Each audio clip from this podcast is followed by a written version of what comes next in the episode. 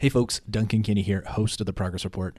I wanted to do a little something different with this intro. So, yes, uh, we are still a proud member of the Harbinger Media Network, and if you haven't yet, you should go and listen to the latest Alberta Advantage episode on Danielle Smith Thought to get a very interesting and well done peek inside her very strange brain. But I want to take a moment to talk about the rest of 2022 and what the editorial focus of the Progress Report, both online and the podcast should be. And I have to tell you, I am down the rabbit hole on something, and it's still very early stages, but I have to tell you about it. I want to preview it. And it is the history of cop whistleblowers in Edmonton. Um, you know, it really is an incredible history of both Edmonton, policing in Edmonton, as well as just the thin blue line in action and just how resistant the institution of policing is to change. We've got crooked photo radar deals, we've got credible allegations of rape and kidnapping of sex workers that were just not followed up on. And of course, we've got the modern case of Detective Dan Behiels with Carmen Pervez, uh, which continues to drag on. And in nearly every single case, the whistleblower was run out of the police and the allegations were ignored. And so this was initially going to be an episode or maybe two, but now I'm thinking it's got to be a series, something like four to six. And the reason I'm talking about right now is that I do want to hear from you. And so if this is something that you want to do, if I'm if I'm sometimes I get on these things I don't know if there's something real there, but I really do think there's something real. So you know, at the end, I, will have a way to get a hold of me, but please reach out to me. Is this something you're interested in? Please let me know. The format for these is also going to be a little different. I want to write out a bit of a narrative and essentially have a guest on to react and kind of riff to it, similar to, say, Behind the Bastards, if you've ever listened to that podcast. Uh, I do have a couple of guests who are uh, both very good as well as who are interested, but I also, if you have any ideas for guests, I would love to hear that as well. Uh, aside from that particular kind of like one off series, I think there should be two other editorial priorities for the rest of 2022 for the progress report. The first one is going to be obvious Danielle Smith. Um, you know, she is the premier of our province for at least the next six or so months. And I think the editorial focus should prioritize the upcoming legislative session that's running from uh, at least right now, is planned to run from October 31st to December 1st. You know, at that point, we're going to see if the Alberta Sovereignty Act is actually a thing or not. Uh, you know, Smith seems to have a pretty ambitious legislative agenda.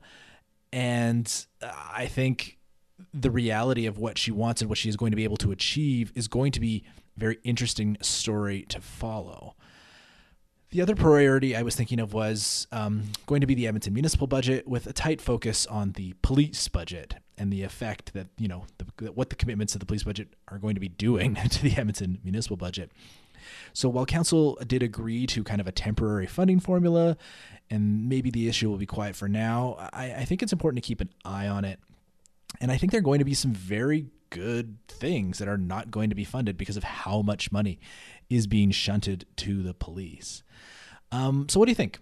Do these editorial priorities matter for you for the rest of 2022? Do they make sense? Do you have any notes or thoughts or comments on this editorial, on these editorial priorities broadly speaking? Is there anything else you think we should cover?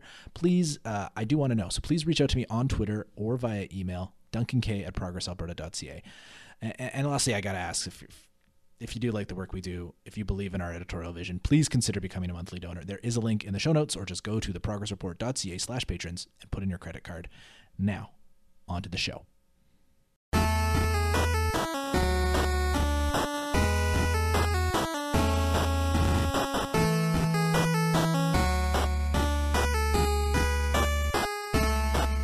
Friends and enemies, welcome to the Progress Report. I am your host, Duncan Kinney, and recording today here in Amiskwaciwâskahikan, otherwise known as Edmonton, Alberta, here in Treaty 6 territory, on the banks of the mighty Kassiskasawanassipi, or the North Saskatchewan River. Joining us today is a friend of the show, Garth Mullins, host of the Crackdown Pod, organizer with the Vancouver Area Network of Drug Users, and a resident of Vancouver, where just over the weekend, a bunch of dark yoga money combined with the local cop union has now installed a mayor and city council in Vancouver. Garth, uh, welcome to the pod. I, I wish we were speaking today under better circumstances. Yeah, me too. Uh, thanks for having me, Duncan. So, uh, Garth, I, I I look from across the mountains at what happened in Vancouver, and I have a few questions, and that's why you're here. Uh, what what the fuck mm. happened? Uh, a guy well, you know, named Ken uh, Sim. Uh, that, that I mean, that's all I really know. Yeah, I mean, part of this is that Vancouver ha- has always liked to think of itself as more progressive than it actually is. Mm-hmm. And I think it's perfectly encapsulated by probably the richest guy in the city is the uh, founder and former CEO of Lululemon, Chip Wilson. And he had some uh, sort of undeclared uh, election spending involved in this, uh, which I've called dark yoga money. Uh, and you know, I think that kind of encapsulates Vancouver's. This guy's a big fan of Ayn Rand and sort of uh, really muscular free market capitalism. And that's really what Vancouver is. It is free market capitalism in yoga pants. Fuck. So this guy, Chip Wilson's guy, Ken Sim, with a municipal political party, which is like we just don't have those here, so it's always interesting to say that out loud. With the municipal political party called A Better City (ABC), rolled over now former mayor, uh, that Kennedy Stewart guy, and they've got a majority on city council. They've got the majority on park board. They've got a majority on school board. So, what was this election about, and what did this Ken Sim guy run on, and why did he absolutely roll over everyone else? The right in Vancouver has been sort of building this panic and fear around public safety for a few years now you know, from sort of the middle of the pandemic.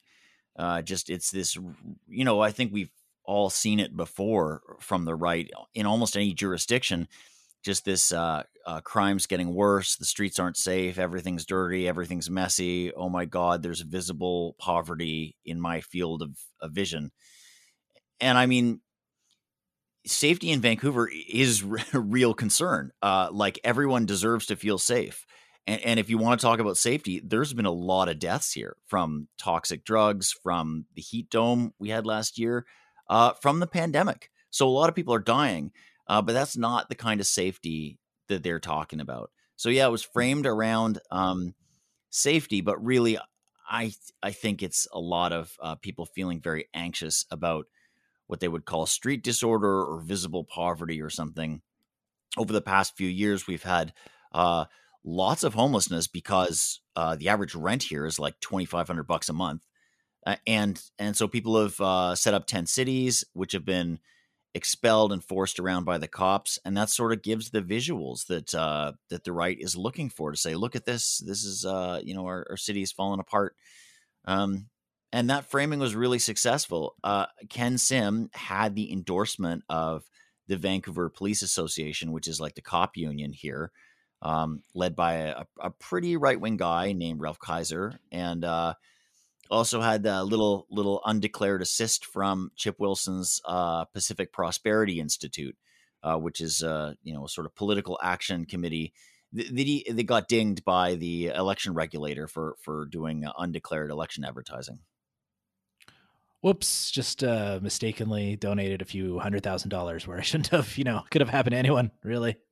Um, so yeah, that that's again very scary. I mean, I think it really looks like police and business interests kind of have coalesced behind this Ken Sim character and this political party. Uh, police and business interests seem to have kind of coalesced together in this very scary way in Vancouver. Is this, you know, as Dan Beckner described it uh, in a good Twitter joke, is this fascism with, you know, Lululemon characteristics? Yeah, I don't I don't really know. It's uh, I I uh I think the the the police and the sort of municipal politicians together, we've seen this before in Vancouver, right? We've seen mayors and municipal people get very excited about police crackdowns and kind of run on that and organize it. Um, you know, I've lived through three different occurrences of this myself, uh, and this is this is probably the the boldest one because the police union has not endorsed candidates before, and candidates have not said, I promise to hire 100 cops as soon as I get elected. That's what Ken Sim is doing. He says he's going to hire 100 cops. And so this is like a very, um, you know, a tight little relationship there. But there's there's really that's that's all he ran on. There's essentially no housing policy. So this is this is a, a campaign that just appeals straight to people's fears uh, you know, and and even um, even the campaign itself was full of well, how do you feel? Not what are the crime statistics? You know, Vancouver, like a lot of other places, has seen a slow, decades long decline of you know all all sorts of serious crime. Uh, of course, not white collar crime, uh, but uh, that the campaign was about people's feelings, and uh, a lot of uh, players on the right participated in sort of whipping up that fear. Uh, you know, there's a film created by, um, uh, you know, a whole bunch of people on the right called "Vancouver is Dying," which has been this, uh, you know, blame blame harm reduction, blame progressive policies uh, for the state of the city. This is something that's become popular in the U.S., kind of up and down the West Coast. Everyone's trying it on. Uh, yeah, Michael Shellenberger, Seattle is dying. Exactly. Like this, yep, this, yep. this whole like it's you know visible poverty is the reason why things are bad, and if we just like if we just lock everyone up, we'll sort it all out. And I think that it's funny because this relies on you not paying attention to what's going on in any other city but your own, or, or at least in the political discussion in any other city, because so many cities have this discussion and including cities, uh, by the way, with no record of any sort of little tiny incremental progressive policy reforms. um, and and they all say other things like, "Oh, our city is so uh, gentle and coddles houseless people so much that we attract homelessness from other parts of the country."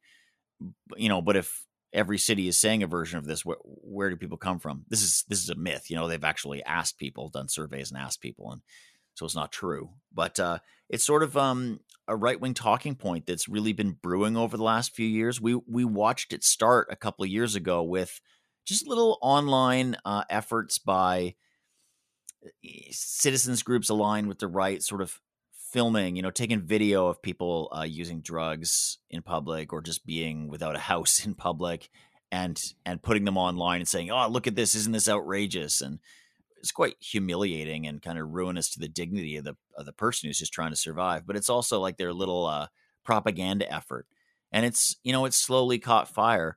But I got to say, the political center here, which is uh, Kennedy Stewart and and and uh, people like that, uh, the who the former mayor, they didn't really do a very good job of of defending themselves, of framing the election, of saying, okay, if if you're worried about safety, um, we should look at sort of systemic explanations for the things you're thinking about, or we should think about well, safety for who. Um, he did say, you know, uh, police aren't going to solve this. He was probably the only candidate who said more cops aren't going to solve this, and so I give kudos to him for that because you don't often see a Vancouver mayor uh, break break away from the police. But uh, you know, we we just we've seen the center cannot hold, and uh, I worry that we're going to see a replay of this when um, the next provincial election comes around, when we have the BC NDP facing a, a new right, and uh, when we see Trudeau uh, and Poilievre face off in uh, 2025 or whatever. I think the the hollowness of the political center is just not up to a real fear based insurgent challenge from the right.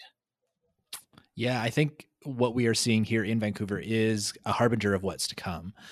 Uh, you know, at the provincial level, uh, at the federal level. I'm really curious about the involvement of the cop union in the election. What what was the extent and scale of their involvement in this thing? Well, I don't I don't know for sure. Um, you know, we've we've heard journalists in Vancouver who have contacts in the in the police department saying that um, police officers were telling each other from the summer, uh, Ken Sims our guy. Um, we know that the police union endorsed him, and uh, that there was a you know a, a you know a screening of that Vancouver is dying and a, a little debate and stuff. Um, that really centrally involve them. So uh, the police union becoming a player in this uh, is is is definitely a new, I think, a new thing for Vancouver.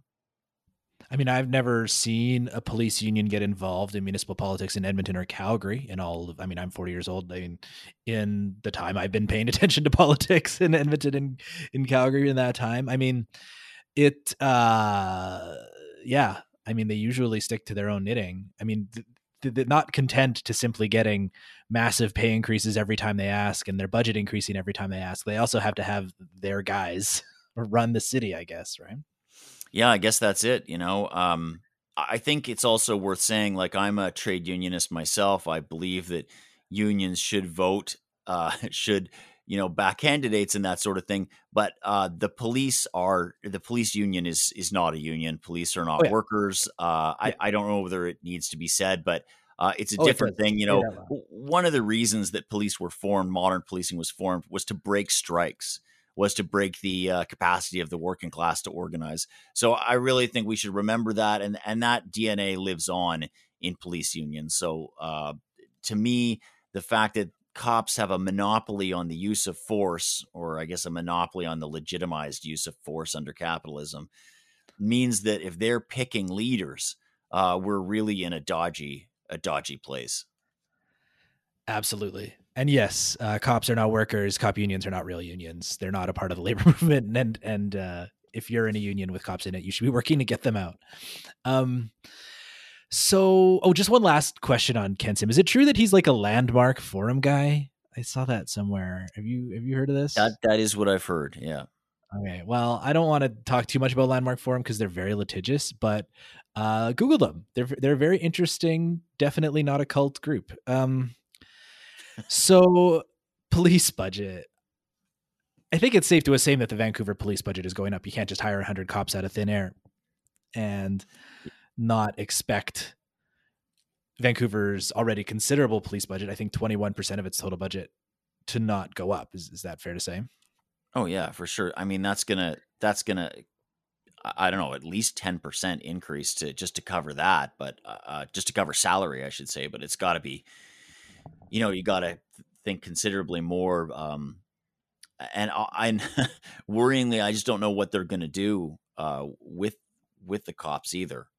So, are we going to see like a, a, a concentrated effort of police uh, on the downtown east side? Like I remember April of I think it was 2003 when 44 new cops were poured onto the downtown east side, and um, it felt like a an occupying army you know and and this is this is more and, and that didn't didn't prove to be useful at all this uh, election has been so much about this poor little 12 square blocks the last 12, 12 square blocks in vancouver where there's really low income housing in any concentration and it's just been a, a symbol to be to be kicked around a, a lot of the people running and spoke about the downtown east side like it was a contagion that was uh, infecting or leaking to other parts of the city and this sort of thing. So um, people are willing to do uh, real intellectual gymnastics to not just blame uh, capitalism, the commodification of the housing market, like all the forces that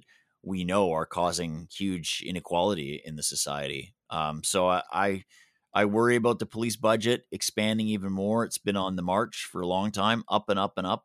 Um, and uh, you know the the mayor who the outgoing mayor Kennedy Stewart did actually uh, support a freeze of the police budget uh, during the time when um, our defund the police movements were calling for a 50% reduction.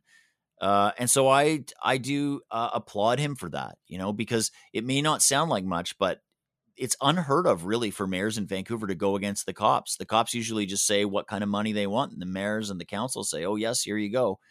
And so when they uh, wanted an increase, and the mayor said it no uh, freeze, and, and and other councilors did too, um, they didn't like that. Uh, and in fact, mm-hmm. they went over the council's head to the director of police services, who's an appointee in the province, who's a former RCMP, who said, "Oh no, no, this is wrong. They must have their sought after increase," and overruled, you know, an, an appointed official in the in the provincial government overruled the elected uh, people who are responsible for the city's budget and gave them the increase. Yeah. So uh, yeah, remember, more of that, I, I remember, I remember when that story came out. Yeah, of this like unelected, appointed somebody who fucking knows who this guy. No one had ever heard of him before. Had just could just be like, actually, uh, you, uh, you democratically elected uh, leaders, you representatives of municipal government. I know you've set the police budget at this this level. You know, which again, it was and it was a freeze, right? Like it wasn't like. I mean, these these motherfuckers act like a freeze is a fifty percent cut. A freeze is a freeze. Government budgets get frozen all the time. Uh, a, freeze was proposed, and this got kicked upstairs to this unelected whoever, and it was like, oh yeah, no, uh, actually they get what they want, and it's like, it's like I mean, in, in in Alberta, it probably would just be the minister who would just fiddle directly with the budget as opposed to kind of mediating it through this appointed whomever but like it that i mean the police truly the rules do not apply to them. The rules apply to everyone else they do not apply to them. And because I mean I've become obsessed with like police budgets kind of since 2020.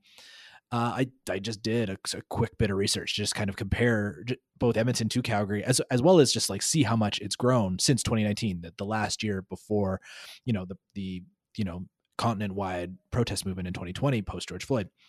So in 2019, the VPD the VPD budget was 317 million dollars. In 2022, it's $367 million. That is a 15% increase. And if anyone's good at math, uh, I think that's 50, a $50 million increase, five zero total. Yeah. In, in four years, 2019 to 2022. That's a lot. And I thought we had it bad in Edmonton, and we do have a bad in Edmonton. And, and honestly, the number I'm about to quote to you could go higher. But in EPS in Edmonton, the EPS budget was 378 million in 2019 and now in 2022 it's 418 and a half million. That's an 11% increase but there's a bit of wiggle room in that number. The year uh, isn't over yet and and there's still a bunch of stuff that could get added to it and it's kind of too complex to explain in a podcast. I'm still writing that story but it's very that number is very likely to go up. And so it does not appear as if the police have been defunded garth. No no uh, the despite, police have not been defunded and so, I mean, anytime you hear people worried about the police not having enough resources, uh, don't worry. Uh, the police are doing just fine. The police have won the defund the police battle conclusively, and they uh, have a pile of cash that only gets bigger every year. Yeah, that's very true. Um, another, there's a couple other Vancouver Edmonton police comparisons that I have to make too, as well, which is that Vancouver is home to the highest paid municipal police chief in Canada. Uh, any guesses on what uh, VPD chief Adam Palmers makes? Oh, I, I don't know. Three hundred and seventy-eight thousand dollars a year.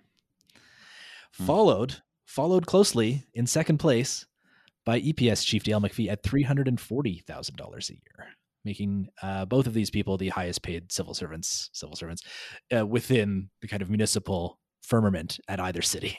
So, right, wow. Um, the other thing I got to bring up because the your cop union was getting involved in politics. I think our cop union, I mean, our cop union here in Edmonton has its own quirks and particularities, but maybe they felt left out. Maybe they felt they had to, you know, to jump in. But recently, a letter was written by Michael Elliott, the president of the Edmonton Police Association, to Mayor Amarjeet Sohi. And it is so incredibly catty and pathetic that I, I, I I'm just going to read it aloud to you. And I did request that you not read this in advance because I didn't. It's uh, it's very funny, and I'm just going to read it out loud because reading it out loud I think really brings to light how absurd it is. So this is dated September 28th, you know, dear Mayor Sohi, on September 26, 2022, the Police and Peace Officer Memorial Ceremony occurred at the Alberta Legislature grounds. This event occurs annually to pay respects and honor those members who have sacrificed their lives protecting and serving their communities. As you may know, Edmonton has witnessed too many officers who have fallen. Most recently, Constable Daniel Woodall in 2015, who was attempting to arrest an individual for hate related crimes. Representatives from all levels of government, including the Honorable Lieutenant Governor of Alberta, Salma Lakhani, attended to pay their respects. Your presence, however, was noticeably absent. Although I appreciate the importance of your attendance at the Electric and Hydrogen Vehicle Expo on September 25th, It was disappointing to not have our mayor in attendance on behalf of the citizens of Edmonton. A quick review of your social media pages has indicated the following. And then he's just like, Mayor Sohi, like, shout out the firefighters at their Memorial Day. You have proclaimed International Nurses Day in Edmonton. You thanked and acknowledged the transit operators. Uh, yeah, he does. He does this scan of kind of like the mayor's social media page. I thank you for acknowledging select first responders and City of Edmonton staff for their service, as they are important within our community, and we too have great relationships and respect for all our essential service employees. However, it is becoming increasingly evident through your actions, or lack thereof, you do not support your police officers who sacrifice so much to keep the city of Edmonton safe. As far as I am aware, no one from your office attended, recognized, or connected with the Edmonton Police Service on this important day. Moreover, it does not appear you even acknowledged the Police and Peace Officer Memorial, which is held in our national capital, our provincial capital, and across the country every year. Our fallen officers and past and current members deserve better. They work diligently and professionally in our city every day to help it protect, to help and protect citizens, and we are extremely disappointed and expect more from our mayor. You may not support us, but your office should at least pretend to respect our members and give the appearance you care as mayor who represents the people of this city. They have earned it. Uh, and then he CC'd this to Minister Justice Minister Tyler Shandro, the chief of police and the police commission chair. So, so there And you go. How did this become public? Uh, it was leaked to me, and I reported on it. I wrote the story, and um, I I mean that is. I mean, it's very funny that it was leaked to me. Like, I, I don't know. Uh, it was leaked to me anonymously. Like, I don't know who sent it to me. Uh, but I mean, for so a it- group of people who are for a group of people who are known to be actively aggressive, there's a lot of passive aggressive writing in there. you can at least pretend to care. It's it's so overwrought. It is it's so wild. And then um I reached out to the mayor's office, of course, uh, for a comment on this. Uh, they were not pleased that I had it, by the way. They would have preferred that this had not become public because of how how bad Yeah. it looks. But uh and uh, they were like, "Oh yeah, uh, we weren't invited, and we looked into this actually, and um, we looked back six years, and we weren't able to find an invitation the past six years." And um, yeah, so and then he was like, "But then I went to the memorial that exists, and I went and had a private moment, and it was I was moved, and that was kind of Mayor Sohi's statement." And uh, right. So these guys have enough time to be combing the mayor's social media account, but not enough to just put a stamp on the envelope and send him an invitation. Eh? no, or yeah, not enough time to just say, "Hey, could you come to the one next year?" You know, like yeah, yeah, just yeah. we It's- missed you. We it's interesting, though, I- I I do think that that mayors, uh, especially of big cities, are under a lot of pressure from their police departments, and I've long thought that the chief of police of Vancouver is actually the most powerful politician in the city, not the mayor. Oh, You know, th- oh, that's the- absolutely. that's the shot caller here, anyway. You know, This it is the same case in the city of Edmonton. Chief Dale McPhee is not only the highest paid civil servant in Edmonton, he is the most powerful person in the city of Edmonton by a wide, wide, wide margin. yeah. Uh, Yeah, and so, to I mean, to city I- I- council and get whatever he wants. Like who else can say that? Not even the mayor. And the mayor has been on the wrong our, side uh, of a lot of this stuff. And our outgoing mayor uh, Kennedy Stewart, you know, um, uh, like I I have had disagreements with him in meetings and stuff before, uh, representing Vandu, and we've had friction. But um, you know, he has been willing to be offside with the cops, which it's not doesn't really happen very much. You know, the the police are really powerful, and they've just shown they can kind of make or break you. And um, so I, I like he's out now, and I I gotta say, uh, Kennedy Stewart City would be easier for for us to kind of try and make our way and and end the overdose crisis in than a Ken Sim City um, with just enhanced policing. This guy, uh, the Kennedy Stewart, the former mayor, was willing to consider a freeze of the police budget. Did have serious discussions about what decriminalization would look like in Vancouver um, before that kind of went up to the Fed. So there were some there were some initiatives that he was willing to show some movement on that we were interested in. You know, Yeah, and I, I'll say the same thing for Mayor Amarjeet Sohi. I mean, he's he's he just won an election last year, 2021, so he's still around for a little more while, uh, for a little while longer. That the police can't get rid of him quite yet, but he has tried. He has tried. Not, I mean, not he hasn't expended all of his political capital or gone balls to the wall to try and rein in the police budget, but he he has been on the right side of a couple of votes. He has tried to rein in the police budget, and he has failed because uh, because the police are able to bring so much power and pressure to bear on city council and on his colleagues that like they, they there's just nothing you can do. They have rolled over council on four separate occasions, really since the summer. This budget has just increased massively, and it's set to go up even more. Um, yeah, it's I could talk about police budgeting for a long time, especially this one in Edmonton, but I, I won't bore you. I know you don't have the details, and the story isn't done yet, so I, I still have to do some reporting on it. I'm not some super smart political science theorist, uh, but it certainly seems to me that what we're seeing here in Edmonton with the police budget rising by so much with with the the takeover by this like pro cop you know pro capitalism anti poverty coalition here with dark yoga money behind it in Vancouver that this certainly seems to be a reaction by police and business interests to what happened in 2020 would you would you agree that like the, this is a force this is the force of reaction at work? Yeah i think police across north america anyway are pissed and have been engaging in these kind of political tactics and also just work slowdowns and expressing their frustration, you know, uh, just like people not being on board with them, you know, like it's, it's hard to remember, but it wasn't so long ago that it was really very difficult in mainstream context to question police or police budgets or police truthfulness or, or anything like that mm-hmm. you know, and the shine has kind of come off now, and a lot of people have been able to see uh, the other, uh, you know, the stories that we tell that that we experience of of cops, and there's there's room for that now. There's a competing narrative to the propaganda that's out there. I think they don't like it. I think they're uh, pretty pissed off about that. Yeah, they got. I think they got scared by that the popular movement with the clear demand that sprung up after George Floyd, right? It was it was a it was a popular yeah. movement. It was supported by the vast majority of the population, and it had a clear demand. And they realized that that clear demand posed posed a mortal threat to their existence and to their budget. And they went as hard as they could in the opposite direction, and and have jacked up police budgets as fast and as hard as they could ever since. And not only mm-hmm. that, but they are starting now. They're starting to get involved in politics as well and and you know I I know you said this on Twitter, but I think it's worth repeating here what you said, right? Like you think a crackdown is coming and that the, center is hollow. What what is coming and what is to be done about it? Well, uh, in Vancouver, this uh, municipal government just got elected with a mandate just to do one thing, you know, clean up the streets. Like that is by far and away what they were campaigning on, what they framed the whole thing about I mean, that's what they're that's what they're going to do.